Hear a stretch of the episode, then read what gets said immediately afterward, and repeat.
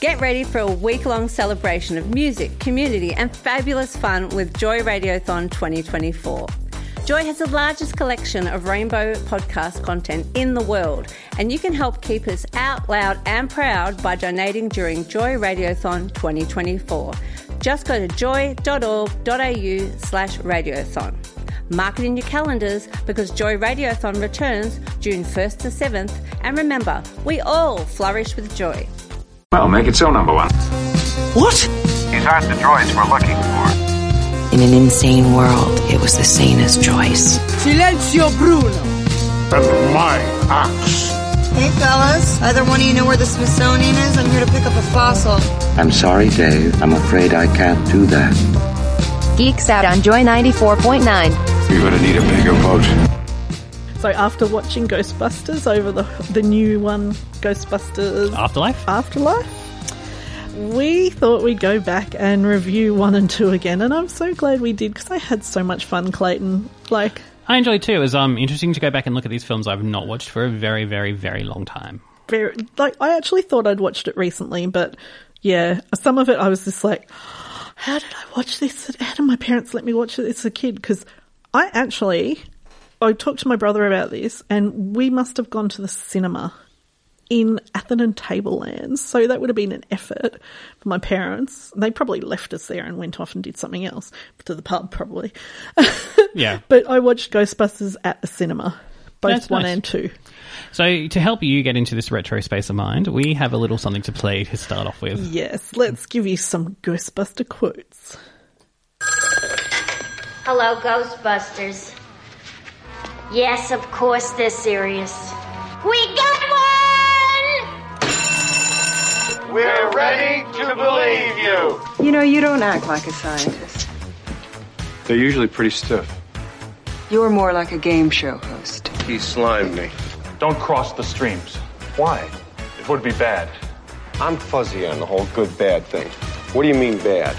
Try to imagine all life as you know it stopping instantaneously and every molecule in your body exploding at the speed of light. Total protonic reversal. We came, we saw, we kicked its ass. Do you believe in UFOs, astral projections, mental telepathy, ESP, clairvoyance, spirit photography, telekinetic movement, full trance mediums, the Loch Ness Monster, and the theory of Atlantis?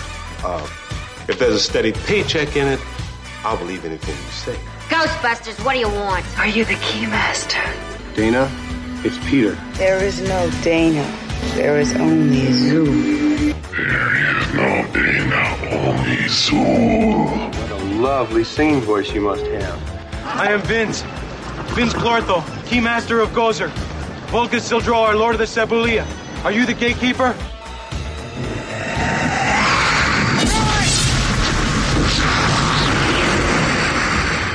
The Stay Puft Marshmallow Man.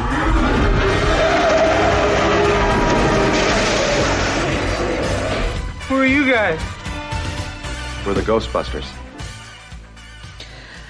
We are so the Ghostbusters. I also, my brother and I, we again we were in Far North Queensland. Rang the because we didn't have a copy of Ghostbusters. We rang the radio station, and my brother said my snoring scared him so much he wanted to call the Ghostbusters and could they play the Ghostbusters theme song for him, and they did. Oh, that's nice. So we recorded on our tape deck, mm-hmm. so we could dance around our room Which you did a match a lot, I imagine. a lot. Mm-hmm. I liked Ghostbusters. Dun, dun, dun. Look, it is a great classic theme song. Um, it, it pops up in the movie a lot faster than you expect. Like these days, like the, the big theme song doesn't all come to the end of the film, but this is like in the first five minutes. so It's fantastic. Yeah. you get your first big scare as well, which you got to admit those special effects weren't they didn't age too badly. Uh, no, I don't think they did at all. Actually, kind of, they used some really old technology um, that um, is kind of been used for years and years and years and years and years, and they just used it really effectively, and it didn't need anything else. No. So it's just it's like just basic overlay of different footage over top of each other, and then you know ghosting one out essentially. So Yeah, and even and even some of the effects like the eggs, like they were done in such a way that it was eerie. It was sort of omen eerie in that aspect, um, and Damien and all those kind of real horror movie eerie. Mm. But then they package it so the eggs that were boiling and then exploding and cooking themselves and the really simple effects of jumping out. And I was watching it going, so scary because you know what's causing it. Mm. It's so easily to do. Yeah, absolutely. Um, and if you, just in case you have never actually seen Ghostbusters, we probably should mention Oh, probably. uh, something spooky is going on in New York City when paranormal investigators begin a new service, Ghostbusters. They are sent on a wild and wacky ghost adventure twice. yes. So Ghostbusters 1 was released in 1984, Mhm. and then five years painstakingly later, Ghostbusters 2 was released. Well, they needed time for her to have a baby. Yeah, true. um, so yeah, it was like I don't really remember that time difference. So I just kind of think of the films both in the, the same context. I was what nine and much older so when they came out, but um, yeah. Yeah, I was probably similar. I was, yeah, same, same distance. But yeah, I guess at that age, you just don't think of them as differencing. But there was a huge difference. I mean, I think we went from, I mean, look, the really good stuff was good. Um, I was, one of the things I really noticed again, this one is in the first Ghostbusters, the orchestral pieces were just amazing. And then I realized, oh, I've gone to Hamer Hall and watched the MSO do a live orchestral play while um, the movie's playing. And if you haven't done that before, like keep an eye out because I've done Star Wars, I've done Ghostbusters, and I've done something else. And they're just so much fun because the orchestra loves it because they're sitting there watching it at the same time and they pipe up and start playing. And it's just amazing. It's really just Ghostbusters especially, like each person has their own step kind of thing. Like when they strut on and strut off, you'll listen to it, you'll hear that person's step. It's a bit like Star Wars where there's the death march for Darth Vader and things like that. Like each of the peop- each of the pleasants have their own mark. So it's really, I don't know if you notice music like that. No, I didn't actually, but um, it's a really. I will definitely, if I ever decide to watch it again, I will definitely look out for that. Yeah. So Uh, But it doesn't happen in the second piece. In the second movie, I think we must have come into soundtrack genres. Um, and I think the soundtrack for the second one was very, you know, Bobby Brown. yeah, um, in a song called "On My Way," and then there's like um the Ghostbusters rap, and there's like all these um like just strange songs that pop up. it is such fun. I do love a bit of good music behind.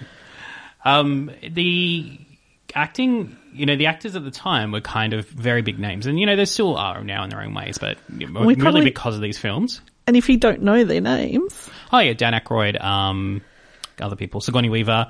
Um, oh, I've got a mental blank on the other two. I forgot to write them down. Yeah, um, Harold Ramis and you, Harold. um, the I've forgotten them probably the most Pete famous. Venkman is played by Probably um anyway, famous guy. Yes. Um really mental blank and then on air is always great for radio. Um so um, but all these sort of famous names that were, you know, they're big because of Saturday Night Live and all that sort of thing, and they kind of wrote the film as well. So, um, it's it's a, such a great sort of cast, except there is a bit of a big glaring problem with actually the character who we have currently um, Bill Murray. Um, so Bill Murray's character of Dr. Venkman has not aged well. So I, I've literally got here. Peter is so so inappropriate. He's, I I think he's more than inappropriate. He is um, completely unlikable. Like I, I didn't like him at all. So one of the lines, this is I had to write this down because I was like, he goes to he's doing these um, tests on people, and he goes, Alice, are you menstruating right now? It's a good question because I'm a scientist. And you're just like sitting there going, no, you can't ask people that. Like, not even in that era, whether you're a scientist or not. Yeah, it, there's just so many things that he does, and the way that he um, harasses Dana into dating him is is not good at all, and uh, it's just not even believable that she would actually end up wanting to spend time with him outside of um, busting a ghost. Oh, when he's forced herself in and she's like, and it's it's all this, ah, ha, ha, oh no, you have to go kind of thing, and I'm like, hmm, that is creepy, mega creepy. It is, and so like it's something that when you watch something from the past, you do have to go, okay, that was not good, and it's really not at all. Mm. So um, I don't think it's enough to sort of necessarily cancel it because I think you you kind of have to be aware of it was very much of its time.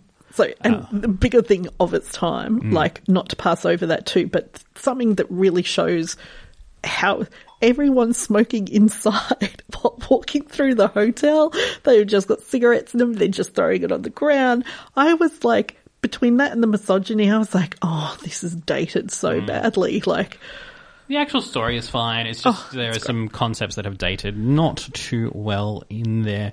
Um, so what I did think though, watching this now, is that it felt like a very long Saturday Night Live skit. that is So, true, uh, yeah. it's kind of it's it, it's more than that, but it's it's definitely like that same sort of format of a Saturday Night Live skit. There's absurdity mixed in with reality, and you know, it's it's definitely you can see that where these people came from Saturday Night Live, except for Sigourney Weaver. Yeah, and you can see the putting together of the amusement and things like that. Um, and I think Aykroyd, so for two, Aykroyd and Ramis collaborated on the script, and it went through many variations, which took it so long. And realistically, they want you know they wanted a, the- a, theme to it and a story, and they wanted to convey the message of the negative human emotions that were happening in large cities during the time period that's there. Hence the mood slime in two. Love Um, but yeah, I should have looked up who directed the first one because that would make sense then if the, if if if the the guys um, wrote it, then I- and they were straight out at Saturday Night Live. They were, and uh, yeah, they. I think they both wrote both films actually. And um, Jason Reitman, sorry, no, that's the current film. Ivan Reitman um, directed the film. So um, that was one I remembered off the top of my head, but not Bill Murray's name. Bill Murray, Uh, bye Bill. yeah. Sorry. Uh, however, before we go, I do think you found a very interesting fact that I, I wanted to mention. There is a villain in the second film called Vigo, um, the Carpathian, um, and you found out something I was very surprised by. that he was actually a real person.